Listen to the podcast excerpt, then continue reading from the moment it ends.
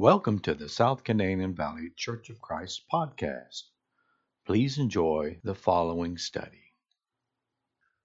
Thank you, Brother Tanner, for those wonderful songs and prayers that were offered in my behalf and those uh, that are in need of our prayer and the offers of thanksgiving that we've had to God. It's been a wonderful service thus far. As we continue our uh, discussions uh, off and on this year, not every single message, but off and on this year about becoming more like Jesus every day. I want to talk about this, this idea of, of the journey of us growing as disciples.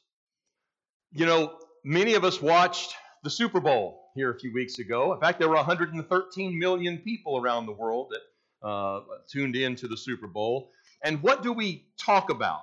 I, I bet if I took a poll, not very many people, probably less than 50%, could even tell you the two teams that were in the Super Bowl, but I bet we can talk about the ads that were on the Super Bowl. And there were several of them that were memorable, some of them are utterly forgettable.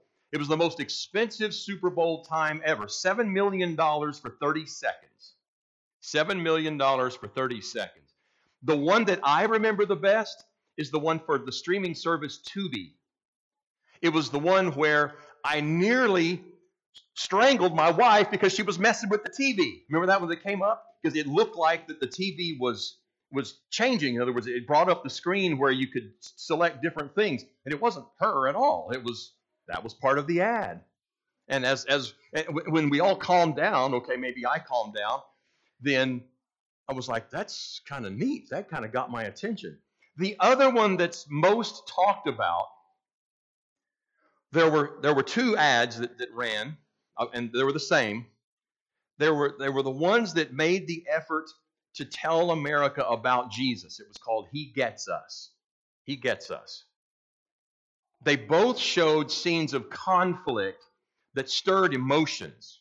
You could tell there were people from different points of view, to put it mildly, that were screaming at each other. I mean, you could see the veins on their neck. They were just, they were still, still photos, but you could just sense the emotion. You could sense the tension in those ads.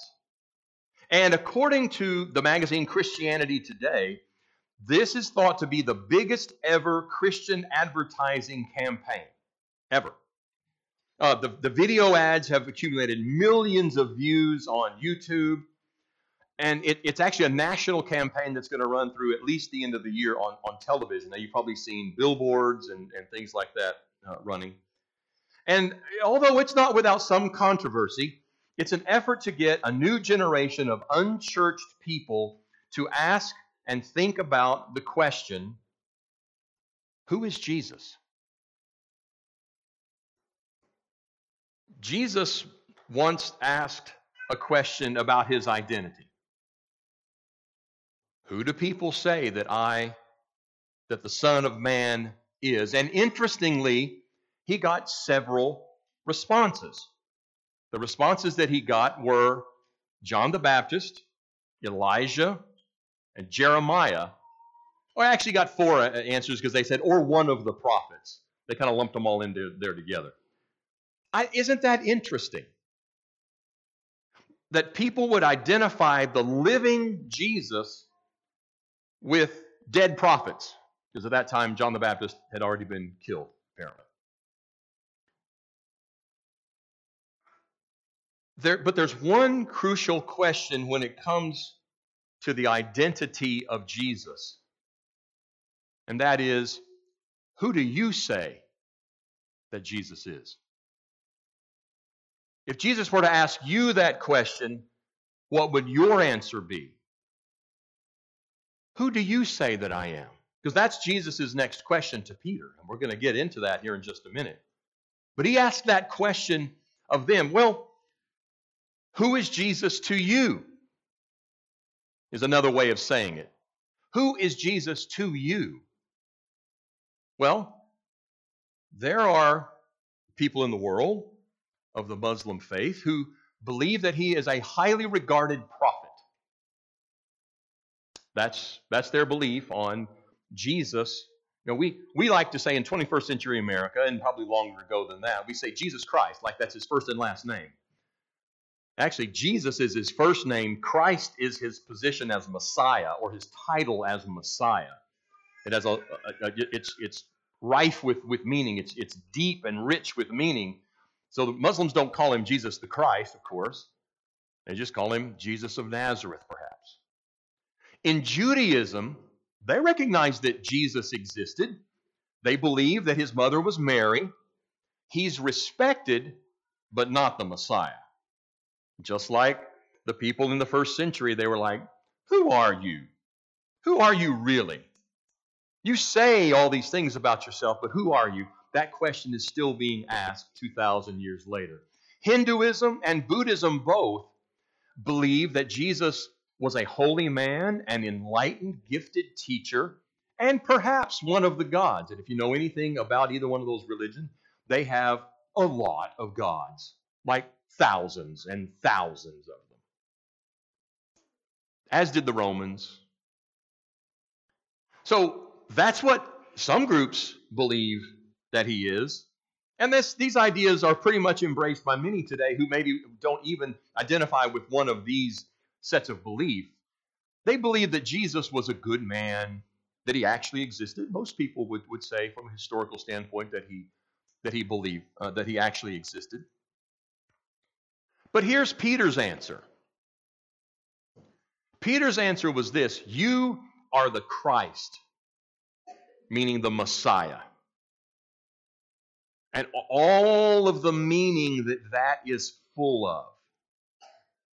All of the hundreds and hundreds and hundreds of prophecies about the Messiah, who he would be, where he would come from, what he would do, what he meant for mankind.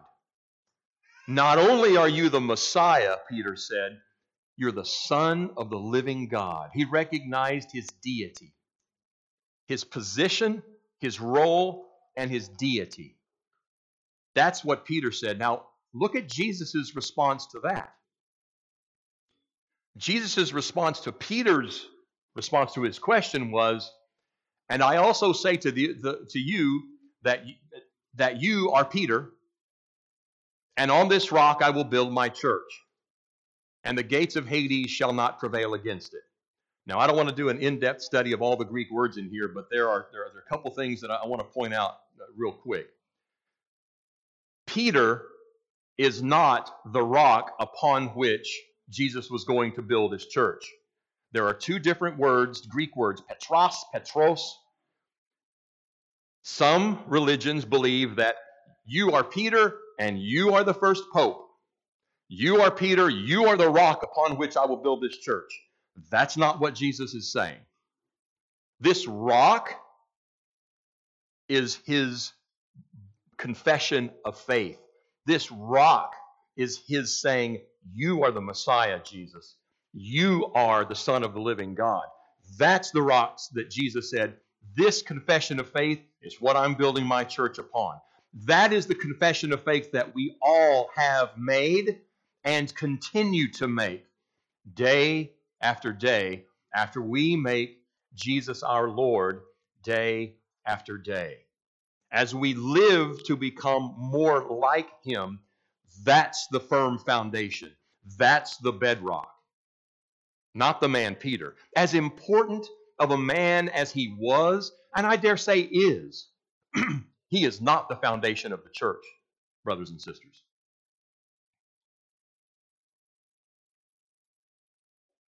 Peter's confession that Jesus is the Christ is so important because it sets up in Peter's life and it should on our lives what's most important.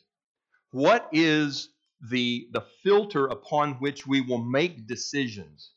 What is the foundation upon which we will build our life? Is it our abilities? Is it our income? Is it where we live? Is it who our family is? Is it upon our, our profession? Is it there's a lot of things that we can build our foundation upon that Jesus would refer to would refer to as sand, meaning it shifts, goes away. Sand it can be very hard. But when water comes in into play and wind comes into play, it's blown around and moved around. So Peter is saying this is the foundation. So my question to you is what is your foundation built on? Because Jesus says here, the gates of Hades. The King James says the gates of hell. It, it's really best translated as, as, as Hades, meaning death. Death will not prevail against it. He was foreshadowing his own death, but he was in a, in a way foreshadowing Peter and the disciples' death as well. He didn't say this at this time. There were other there's other places that he reveals this, other places that it's recorded that he's talking to the, the apostles about their ultimate demise.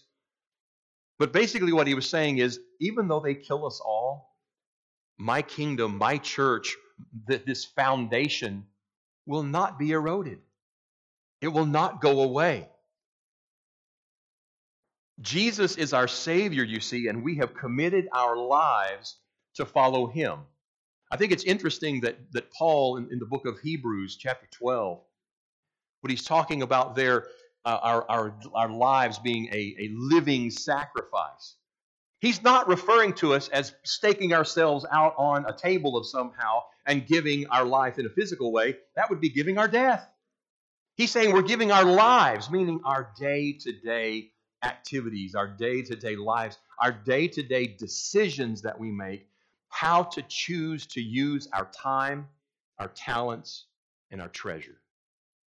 How do you use those things? Is it in alignment with and in keeping with God's word? Or is it just what you want to do and you don't think about it? Or is it, I know what God says and I ain't doing that? You see, that's living in rebellion. And Brother Joe had a prayer this morning that we would not live in rebellion. He said, I, we, I pray that you would take our spirit of rebellion from us. I mean, that might not be the exact quote from what he said, but that was effectively what he was saying. And I, I, that's a wonderful prayer. Whether you're talking about it as a country or you're talking about us as an individual. What we really are fighting against is saying, I want to do it myself and I want to do it my way. Look, I struggle with that. I struggle with that not because I'm shaking my fist at God saying, I don't want to do it your way. I just ignore it. It doesn't come to mind. It, it, it, sometimes I'm doing my own thing and I'm like, wait, what am I doing? Why am I not purposely in alignment with God's will and His and His word? I need to change my attitude. I need to change what I'm doing. I need to change the, the way that I'm interacting with people, I need to conform to the will of God. Matthew here, though, tells us in Matthew chapter 16 what it means to follow Jesus on this journey. So I want to go through at, at the um, suggestion, I might say, of my brother Chris, who, when I was going through this, now this may feel like a part two, and in part it is. We looked last time at Mark 8. We're looking at Matthew's account of this very same occurrence. And there's a couple of, of differences you may notice in what Matthew recorded. But I want us to, to look at it from a, a little bit of a, of a different point of view. So, what it means to be a follower of Jesus is to follow his interests. Hey, what is he interested in? I should probably be interested in that too. You might say, well, I'm, I'm not interested in those things. Well, Okay, that's cool. Are you a follower of Jesus or are you a follower of something else or someone else? Notice what Jesus says here. From that, or what, what Matthew records that Jesus says, from that time Jesus began to show his disciples that he must go to Jerusalem, suffer many things from the elders and chief priests and scribes, and be killed and be raised the third day. Then Peter took him aside and began to rebuke him, saying, Far be it from you, Lord, this shall not happen to you.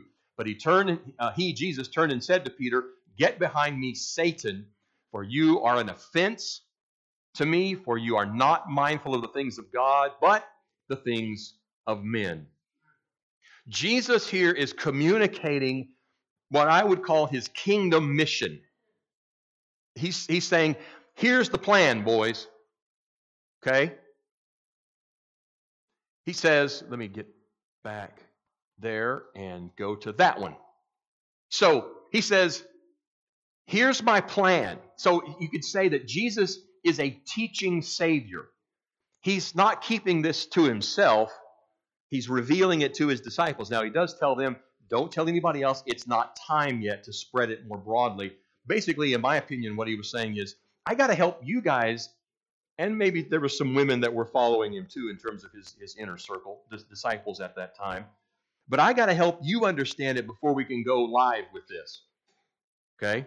We got to do an off Broadway show before we can have on the big show, the big lights. I don't know. However you want to think about it. But he's also a suffering saver. He says, here's the things that are going to happen. Suffer many things from the elders, chiefs, uh, uh, chief priests, and scribes, and be killed. He was talking about what his experience was going to be, and then he would say, and be raised the third day. He didn't, he didn't just say, Yes, I'm going to suffer and die. He gave them the rest of the story right there, early on. He's telling them what's going to happen.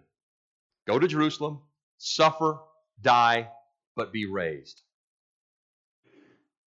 Peter goes from making the confession of a lifetime to telling Jesus what he will and won't do. That blows me away. Still to this day, I'm just, wow. He, he, I mean, he goes from one extreme to the other in, in, in Matthew's account and the other uh, gospel writers, like in the next breath almost. I don't know if it was separated by a, a lot of time. I don't know. If there's anything else that happened in between. But the next thing that's recorded, he says, he's rebuking Jesus. The response from Jesus, though, is that that will not be tolerated. You do not tell Jesus what to do. He rebukes Peter in the strongest way. He calls him Satan. Now, I look at that and I look at my own life and I say, what am I telling Jesus that I will or won't do? What am I telling Jesus? No, I got a better idea. How about if we do it this way? Because my conce- preconceived notions, Lord, are better than yours. Isn't that what I'm saying? And isn't that rebellion? Isn't that like the definition of rebellion? Now, none of us in this room, likely, and nobody listening, likely, is that overt about it. Peter was pretty stinking overt about it. Like, no, rebuking him. That's a strong, that Greek word rebuke is a pretty strong word. But what, in what ways am, am, am I doing it? And perhaps you are effectively doing the same thing, just in a passive aggressive way. Because when we serve self, when we don't consider what it is that God wants us to do, when we don't consider His will, it's the same thing. You know, we spent two years going through the book of Isaiah, chapter by chapter, effectively. And over and over, what you saw there is you are in rebellion. You are in rebellion against God. Were they actually shaking their fist at God and saying, No, we're not going to do it your way? The vast majority of the time, it was, it was just easier, it was more convenient. They were conforming to the gods of the, of the, of the place or the time that they were at. They were conforming to the political expediency at the time. They were um, it, they were just following old patterns. They were following an old habit. And the, and the prophet over and over and over called that rebellion. You see, the interest of discipleship is always the Jesus agenda. As CEO of my little firm, there I listen to my, my teammates. I want their input. Most of them are smarter than I am. I want to know what are you thinking? But at the end of the day, There ain't but one agenda, and it's mine.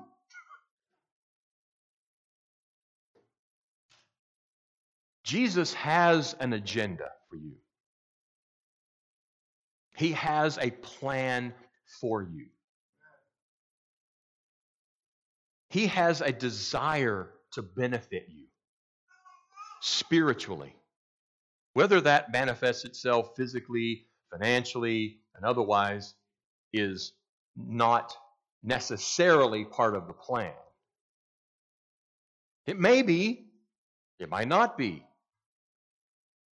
But his agenda is to make you his follower because he knows that's what's in your best interest. That's what's in my best interest.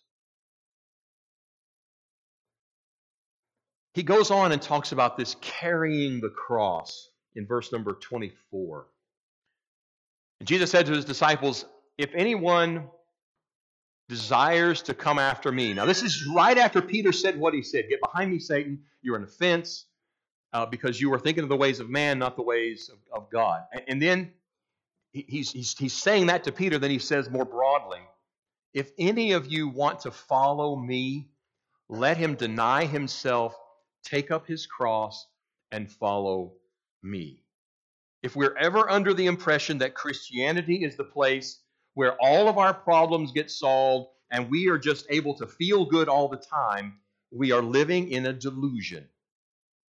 Because the Bible never says that. It says, these are the precepts, these are the tenets that will make your life easier. Because it's hard to kick against the pricks. Paul was told. It's, it's the Proverbs is full of, of uh, exhortations that the foolish do it this way, the wise do it this way. The foolish have these downsides, the wise have these benefits. Those proverbs are not meant to be 100% of the time in everybody's life. It's always going to work this way. They are those are general precepts.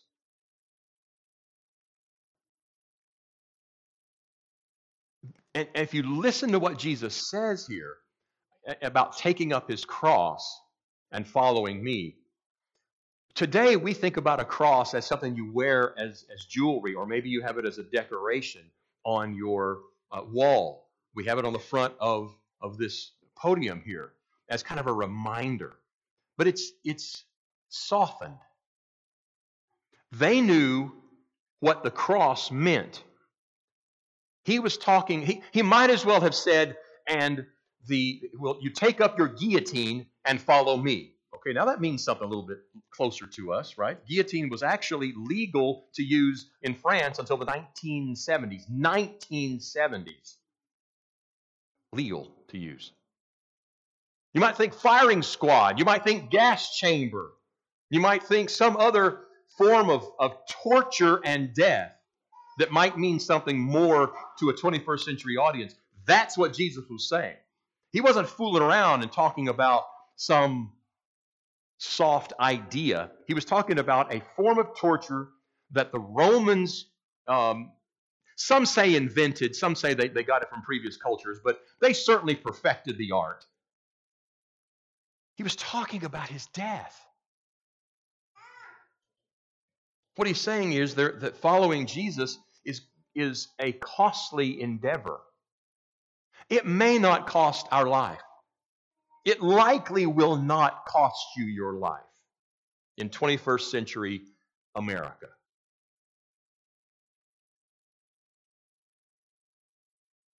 In terms of you dying physically. But it should cost you your life in terms of you dying to your old self spiritually. And see, this is what makes it hard for many to follow. Because it's about self denial. Self denial. What is it that you deny yourself? What is it that, that, that part of you says, I want, or even I need, and you say, you know what? Because of the cause of Christ, I'm not going to do that. I'm not going to go there. I'm not going to buy that. I'm not going to be with that person. I'm not going to take that job. I'm not going to go to that school. Uh, just let's. What other choices do you do you have that you make on a day-to-day basis? I'm not talking about the big choices. I'm not talking about you know these like should I or should I not marry this person or should I or should I should I not move halfway across the country to take this job? Uh, these big decisions, those don't happen very often, do they? It's the day-to-day small decisions that we make. Are you denying self not to be self deprecating and, and, and self flagellation, right? Where we, we know of, of people in, in the past that would actually take a little, um, a, a, small uh, whip and basically beat themselves because they thought that was piety. They thought that was the way you get close to God. That ain't it. Bible never talks about that. What it talks about is when it comes between your desires and God's, what are you going to choose? What are you going to choose? This is what makes it so hard. You see, it's also about carrying the cross. Maybe not physically, likely not physically, but figuratively and spiritually taking up His cause, His burden, His opportunities, but also His challenges. And then finally, it's about following Jesus wherever he leads us. Now, we often think about that. Well, I'd follow, we sing a song about it. I'll follow him into a foreign field someday. Maybe. Maybe that's what you're called to do. Likely not. But where is Jesus calling you to go today? What's he calling you to go Who's he calling you to be with? Who's he calling you to serve? Who is he calling you to have a tender word for? There's lots of opportunities day after day to conform ourselves to the way of the Lord that don't necessarily involve some major decision.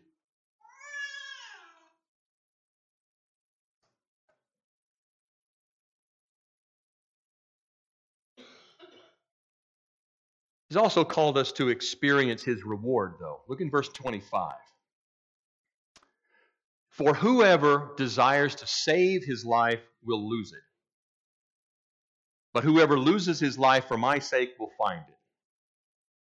For what profit is it to a man if he gains the whole world and loses his own soul? Or what will a man give in exchange for his soul? And it's, it's easy to think about this as life and death a binary decision yes or no, alive, dead.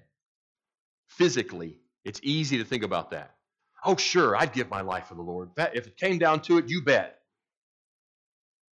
Okay, good, awesome. Now, what about the boring things that you're going to do today that don't involve a gun or a sword or whatever at your head? What about the more mundane decisions. Because if you lose your life, meaning you hide your life in me, Jesus says, you'll find it, your life. But if you are holding on to your way, if in your desire to be authentic, that's one of those words that's been hijacked by our society. Your, be your authentic self. What are we really saying? What we're really saying is, you don't need to change. You do you, boo. You be you. Jesus is saying, I don't think so. Because Jesus is saying, compare where you are to my holiness. And Peter said, I am undone. He fell down prostrate, prostrate at Jesus' feet and said, I'm undone.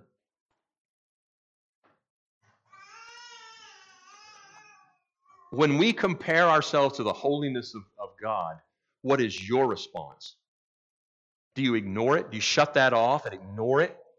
Or do you say, Lord, there are changes I need to make in my life to conform to your image?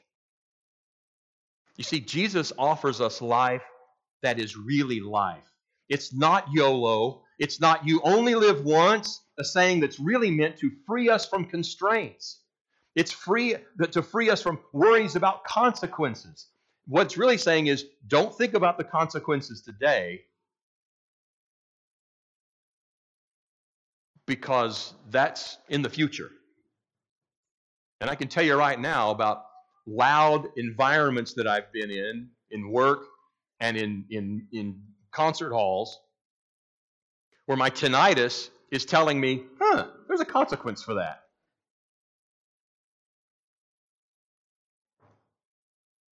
Jesus said in John 10, I have come that they may have life and that they may have it more abundantly. Now, sometimes this gets um, translated or, or, I don't know, hijacked into He's come to make you rich physically. But it's more than just that. You see, the world cannot give us what Jesus does. And I've got a short list here of things that Jesus gives us that the world cannot. One of them is guidance to the life that God has given us. This life that, that Jesus came to give us more abundantly, this relationship with God, Jesus is here to guide us into that. He's here to give us grace so that we don't have to be anxious. Mercy so that we can move on after we mess up, after we serve self instead of Him. He's there and offers forgiveness. He's offered us the Holy Spirit to help us in our prayers. As eloquent as some of the prayers are that are offered, they're not as eloquent as the Holy Spirit can make them in the ears of our Father. You see, Jesus gives us God's presence, which brings us comfort. And He also gives us the power to avoid the traps of the enemy. Because there's lots of traps out there, but they're not hidden if we know what to look for. They stand out bright, they stand out easily against the backdrop. But if all we want to see is the world, those traps are hidden. We don't, we don't see them. But when we want to see the way of the Lord, those traps become much easier to see. You see, sometimes Christians are trying to live worldly lives while clinging to some form of religion. And the famous evangelist Billy Sunday, he said that people have just enough religion to make them miserable. You see, discipleship does have a reward in the life here and eternal. What reward do we have if we chase the world? Well, Jesus answers the question that we just read there in Matthew chapter 16, verse 26. He says, What will a man give in exchange for his soul? As if to say, Look how valuable your soul is in comparison to anything and everything else that you see around you. Jesus had that very decision to make when he was brought up after his 40 days of, of solitude and, and of, of fasting. He was taken up and given the opportunity to have it all. And he basically said, No, my soul is more valuable than that. My relationship with my Father is more important than that. Finally, we want to look at what Jesus says here about hope. He says, For the Son of Man will, will come in the glory of his Father with his angels, and then he will reward each according to his works. That can provide us hope. Now, you can also look at this as a warning. You can also look at this as you will be rewarded according to your works. What will your works be? Now, I'm not saying that we are justified by our works. I am saying that our works are indicative of our servitude to God. You can't think one thing and do another and be pleasing to God. There has to be alignment. And as the disciples were hearing this, the, the, the resurrection, the coming of the church, um, his death, his resurrection, the coming of the church, those, those were all to come, but they were imminent. For us, the return of Christ may be today. It may not be in our lifetime, but we anticipate that. That we anticipate the feast for which we wait. Come share the Lord. So, in conclusion, it is true that He gets us. Jesus gets us. But on the other hand, are we spending our lives getting Him? Do we get Him? In 2003, in August, in Midtown Manhattan, New York, the church there called the Church of the Holy Cross.